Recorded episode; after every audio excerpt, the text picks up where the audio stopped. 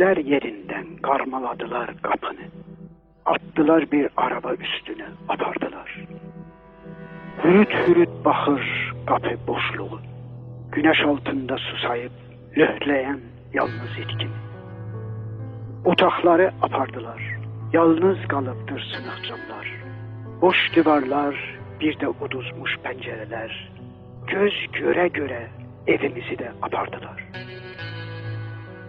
İndisə duygularımız azğın düşən arılar kimi bir-bir itkin pətəklərini axtarırlar.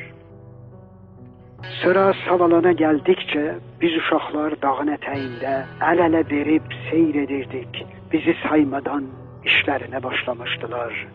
Bitirdilər löhləyə löhləyə savalanı da qarmaladılar. Arabanın üstünə atdılar. Tebriz'in ulduzlarla dolgun göğünü de söküp attılar arabanın üstüne. Binlerce parlayan Tebrizli göz arabanın üstünden haygırırdı. Abardılar bizi, abardılar. Tebriz ketlerinin çiçekleri ağlayırdılar ondaki erki attılar araba üstüne. İndise güneşin sorağını alırıq çor qarılardan. Sən isə nədən ki gəlib səni də araba üstünə atdılar, apardılar. Sensiz bu toprak dünyada ne edirik biz? Uyguda da zamanın uzaklarından yüz binlerce arabanın hayküyün eşidirik.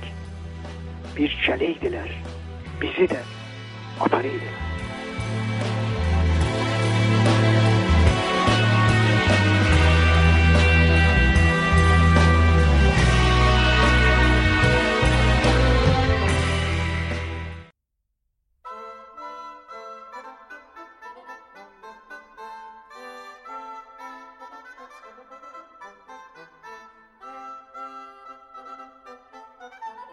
Salamlar, sayğılar dəyərli eşidənlərimiz. Hər vaxtınız xeyir olsun. 23-cü verilişimizə xoş gəldiniz.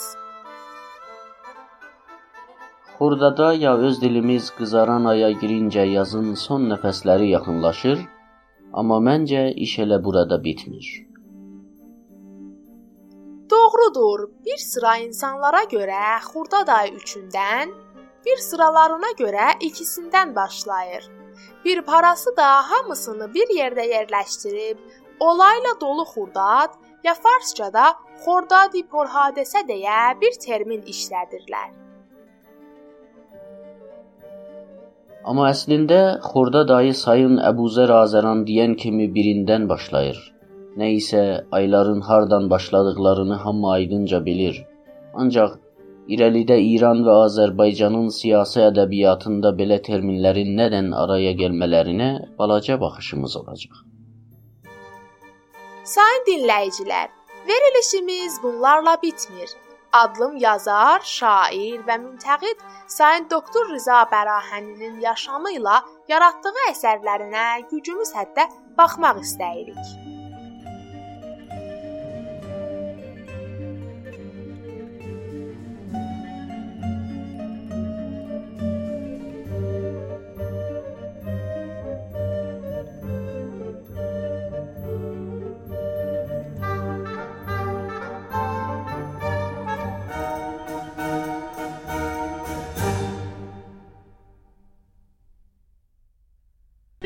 Tanrı da tumuban göydən baxırdı. Təbriz bazarında ucalan səsə Bir iddə düşünən yazıq adamlar nə istirdi ana dildə mədrəsə. O yandan baxırdı mülkü su isə Hər dildə dörd nəfər olan nüfusə Dövlət kilas açır qoyur mədrəsə. Burada neçə milyon həsrət bu dərsə Gör nə istirir ana dildə mədrəsə. Töküldü hər yandan tez zor deyənlər Əldə silah o axırdan yeyənlər, muşqarda allanıb tez baş əyənlər, yügürdülər yırtıcı təkərkəsə. Kim istəyir ana dildə mədrəsə? Qabağa gələni fəqət vurdular, Allah baxa-baxa onlar qırdılar. Həm vurdular, həm də ki qışqırdılar, vurduqca gəlirdilər həvəsə. Hə, kim istəyir ana dildə mədrəsə? Motorları hər bir yana çapdılar.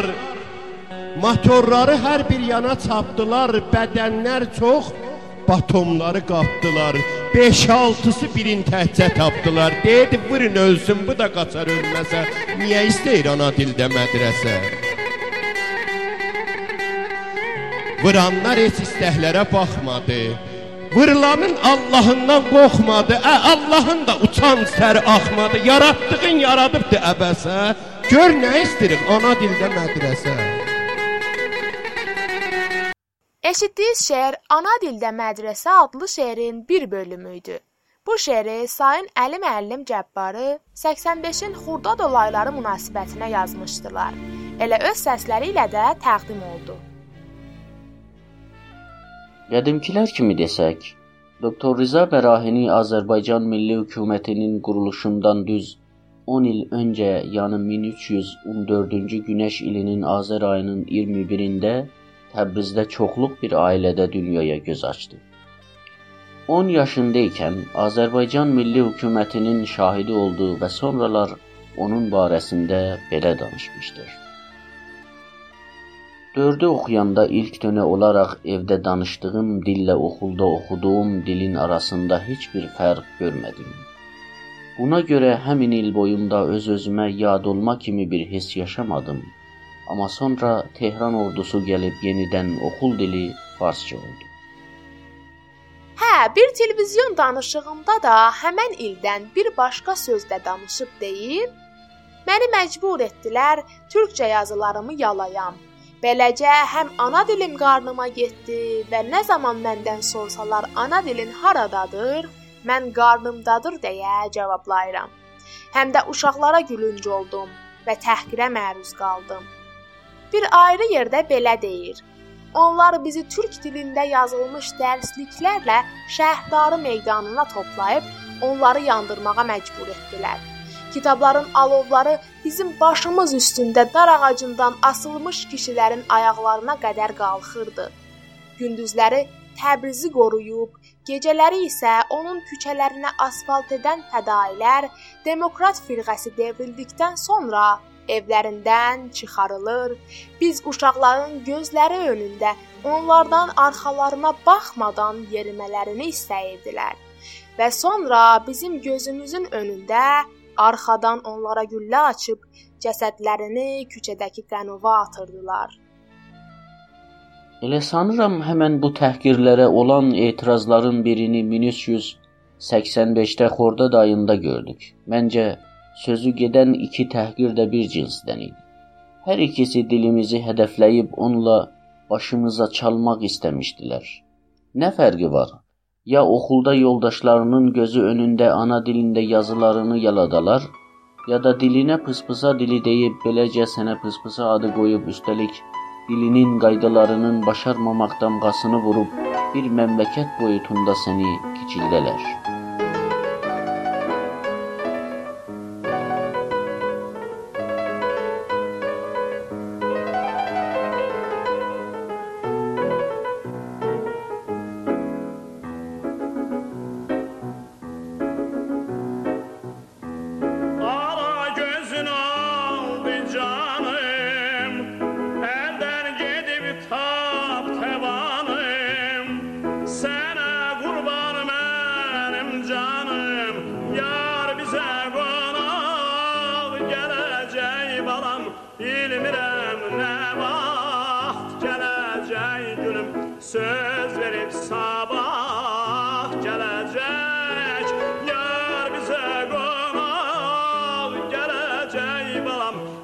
bilmirəm nə vaxt gələcək günüm söz verib sabah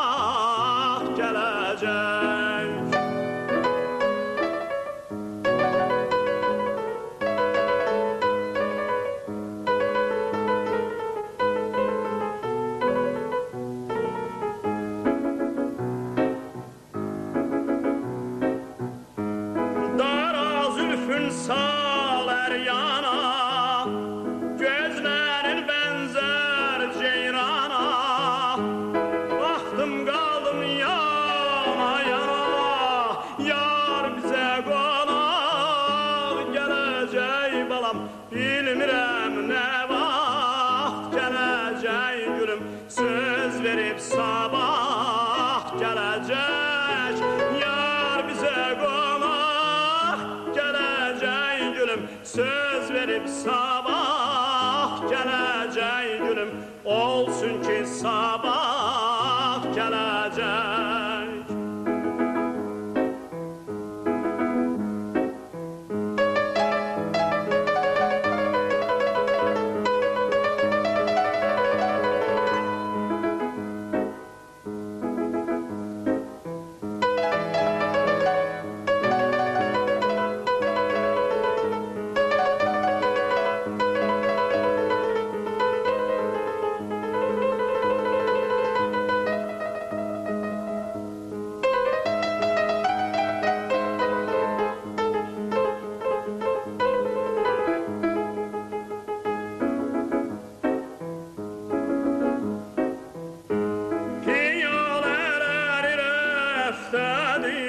rəftədir, hərəsi bir tərəfdədir. Görməmişəm bir həftədir, yar bizə qonaq gələcək balam. Bilmirəm nə vaxt gələcək gülüm, söz verib sabah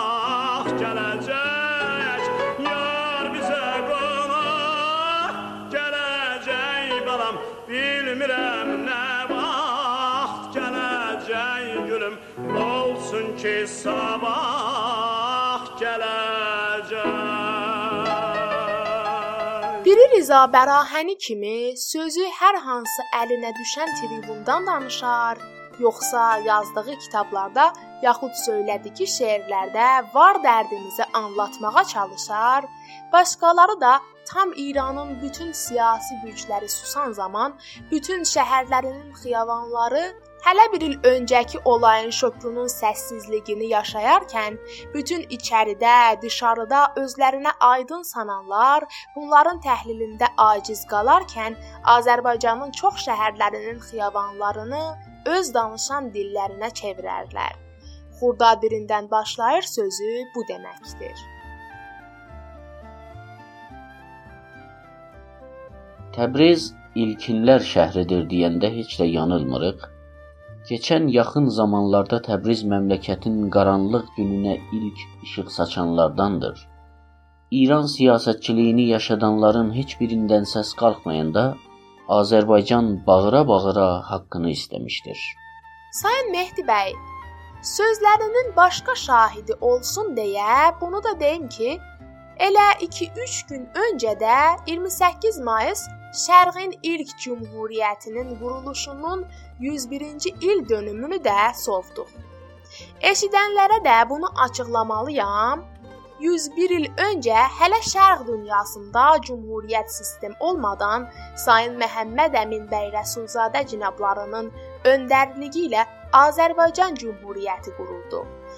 İndiki zamanda Azərbaycan Cümhuriyyəti onu və bir sıra başqa Azərbaycan sevərləri görməzdən gəlsə də, bu bayraqları həmən 101 il öncə seçilən bayraqdır və bu söz Ulu Məhəmməd Əmin Rəsulzadənin bu sözünün şahididir ki, bir kərə yüksələn bayraq bir daha enməz.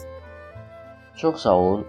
Ancaq 1385 Xurdadda bunların biridir. O il Azərbaycanın etirazlarına qatılanlar, neçə şəhid düşən vətəndaşlarımız, vəhşiliklər qarşısında yaralanan dostlarımız hamısı o çirkin şovinizm siyasətini yürüdənlərə apaydın bir söz dedilər. Hələ də qoymarıq qartal donanan yerlərə qozğun əli çatsın. Bax bir kişi keçir rəhli qənarələr qəfəsi ilə. Sənin adının musiqisi yanında. Səslə adımı, adımı səslə. Müzəffəriyyə dalanında dəli olmuş fərşin ipəyi. Sındırıb səssizliyi danışır. İpək təsvirlərinin dili sənsən. Səslə adımı, adımı səslə. Rasta küçədə su şirini açdı bir qadın. Bu hücum ilə dolçaya tökülməmişdi heç zaman su. Səslə adımı, adımı səslə. Görünür duvar üstündən dəvənin boynu və hürgücü. Dəvələr uca, duvarlar qıssa. Səslə adımı, adımı səslə. Suvaq duvarları belə şirinlətdi, bal rəhli qızlarının ala gözləri. Səslə adımı, adımı səslə. Qardaşımdır mənim şeyhə çəkən at. Küçədən keçən tavus bacı. Səslə adımı, adımı səslə. Satır sındırdı şişəyin sümüklərini. O ətdən mən yazığa da bir tikə verin. Səslə adımı, adımı səslə. Güləşir şer balıqlarımız meydançada, düşünür qadınlar onların qollarını. Səslə adımı, adımı səslə. Dünyanın ən qalin kitabıdır ərk. Durmuş önümüzdə. Bizim dik tarixsən. Səslə adımı, adımı səslə.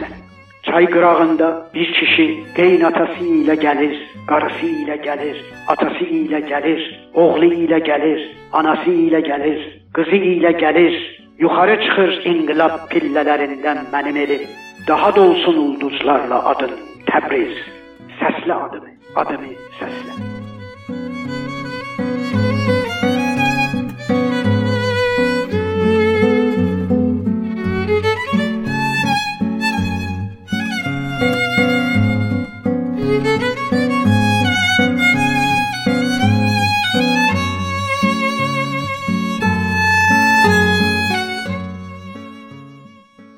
Elədir.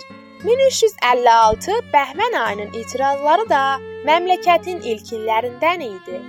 Hələ çoxları onu 1357 Bəhmən devriminin təməli bilirlər.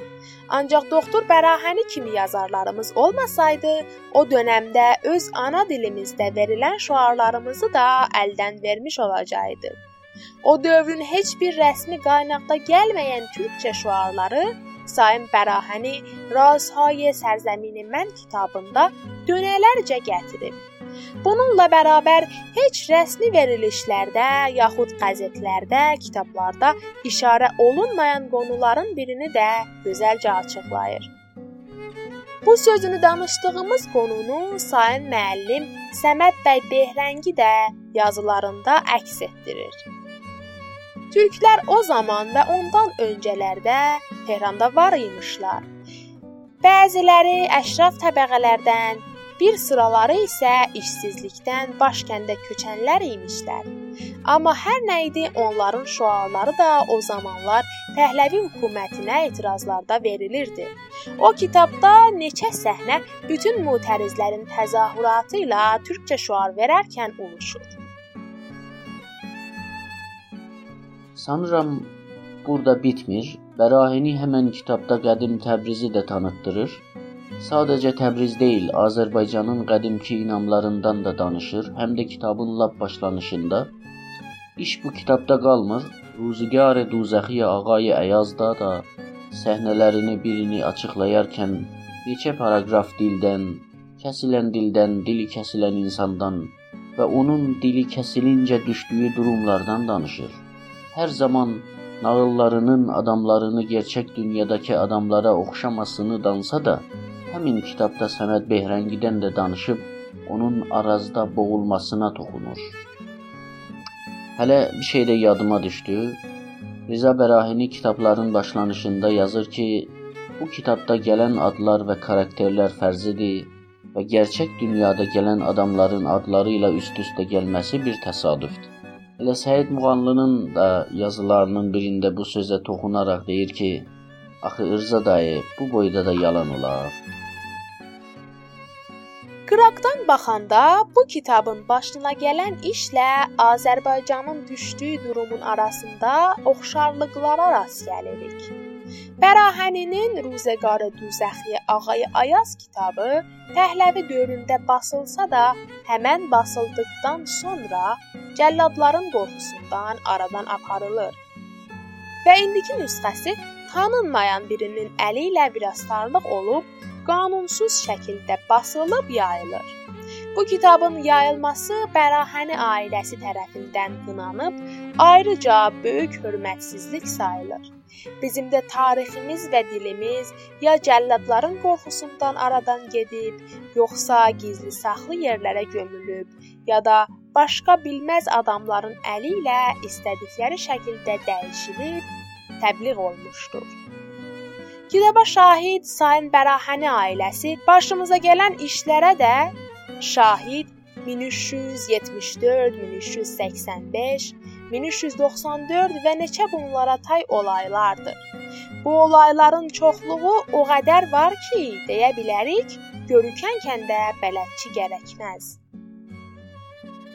Bəlkə də elə bu təbiz təhqirlərə görə Bərahini Təbriz Bilim Yurdunda ingiliscə dil və ədəbiyyatı üzrə təhsil alanda özünə ikinci dili seçəndə fransızcanı seçir və beləcə özü deyən kimi neçə dil bilən adam olur.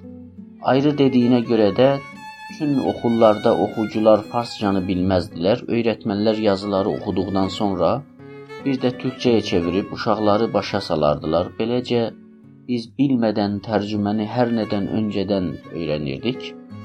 Yoxsul ailədən gələn Bəlahəni lisansını Təbrizdən alınca Türkiyəyə gedib Orada oxuduğu sahədə doktorluğunu qazanıb, vətənə döndükdən sonra Tehran Bilim Yurdunda öyrətmən olur. Bir zamanlar Qulam Hüseyn Saidi və Cəlal Ali Əhməd və başqaları ilə birgə İran Yazarları Birliyini Kanun Nevisəndəqan İranı qurur. Sonralar Amerikaya köçüb Yuta Bilim Yurdunda tədris edir. Bir daha da İrana dönür, amma bir ara Savak əli ilə tutuklanır. Zəllallah, yəni Allahın kölgəsi şeir kitabında o günləri rivayət edir. Savakın dustaqlarından rivayəti birinci olmasa da, çox etkiləyici olub cəncal yaradır.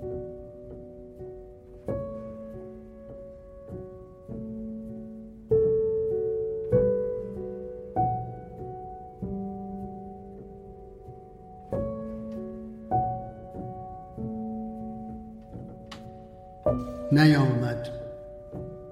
شتاب کردم که آفتاب بیاید. نیامد. دویدم از پی دیوانه ای که گیسوان بلوتش را به سحر گرم مرمر لنبرهایش میریخت که آفتاب بیاید. نیامد. روی کاغذ و دیوار و سنگ و خاک نوشتم که تا نوشته بخوانند که آفتاب بیاید. نیامد. چو گرگ سوزه کشیدم چو پوزه در شکم روزگار خیش دویدم شبان روز دریدم دریدم که آفتاب بیاید. نیامد. چه عهد شوم غریبی! زمانه صاحب سگ من سگش. چو راندم از در خانه ز پشت بام وفاداری درون خانه پریدم که آفتاب بیاید نیامد. کشیده ها به رخانم زدم به خلوت پستو چو آمدم به خیابان دوگونه را چنان گدازه پولاد سوی خلق گرفتم که آفتاب بیاید نیامد. چه حقحقم از خواب خواب تلخ برآشفت خواب خسته و شیرین بچه های جهان را.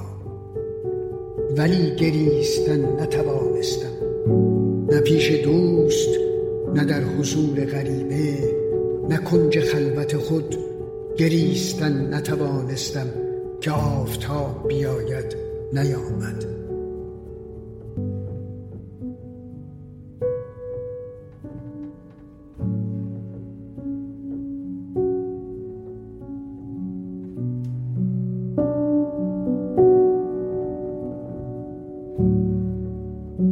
şair, yazar və ədəbi müntəqid Sabakın əlindən qurtulunca bir daha da Amerikaya gedir və 1356-da insan haqlarının ən yaxşı jurnalistliyinin ödülünü qazanır. 1357-də qayıdır, ilkdən olduğu kimi də o zamanın gündəmdə olan qonularına imkanı olduğu yerlərdə toxunub öz nəzərlərini açıqlayır. Devrimdən sonra bir daha da tutuqlanır. 1360-da yenə Tehran Bilim Yurdunda tədrisə başlayır. Neçə il sonra Kanadaya köçür. Kanadada Toronto Bilim Yurdunun ustadı olaraq əməkli olur. Nobel adayı olub, sonra farsların daşatmaları ilə adaylıqdan silinən yazar Kanadanın Qələm Dərnəyi Pen klupunun başçısı olur.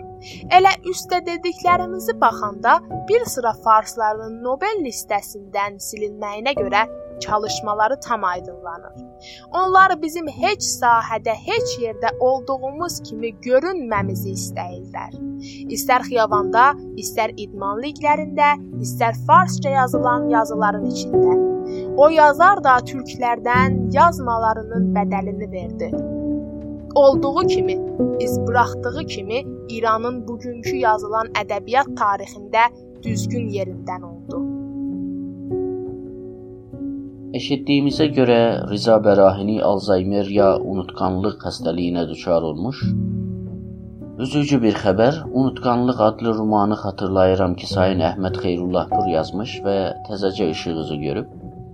Bu romanın sonunda Süleyman adlı karakter zindandan çıxdıqdan sonra şəhəri bir böyük zindan görür. O belə düşünür ki, şəhərdə yaşayanlar və elə tüm toplum unutqanlıq xəstəliyinə düçar olmuşlar Nə bilim, bəlkə də Alzaymerə düçar olanlar elə bizik. Nə isə Alzaymer xəstəliyinə düşən sayın doktor Rıza Bərahiniyə can sağlığı, ha belə uzun ömür diləyərək bu verilişi də başa çatdırdıq. Mən Aysuda və mən Mehdi Miyablı, Siyavəş Tufarqanlı, Puriya Fətullazadə, Ərkin Məhəmmədi, Səccad Müslimi və başqa dostlarımızla birgə sizlərlə sağollaşırıq. Əsən qalın. Zaaflarına bir gece, hatalarına bir nilüfer, sevgisizliğine bir kalp verdin. Artık geri ver, geri veremezsin aldıklarını.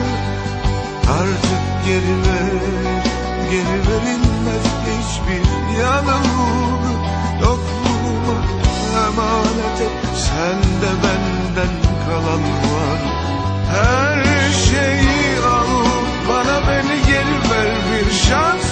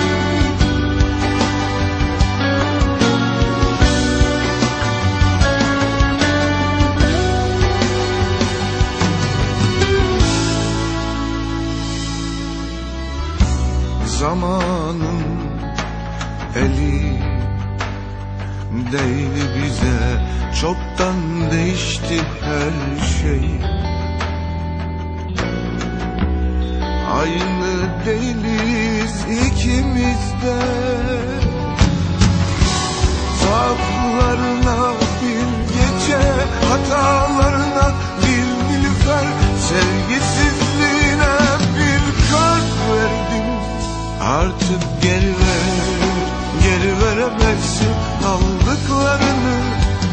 Artık geri ver, geri verilmez hiçbir yanılgı Topluma emanet et sen de benden kalanları.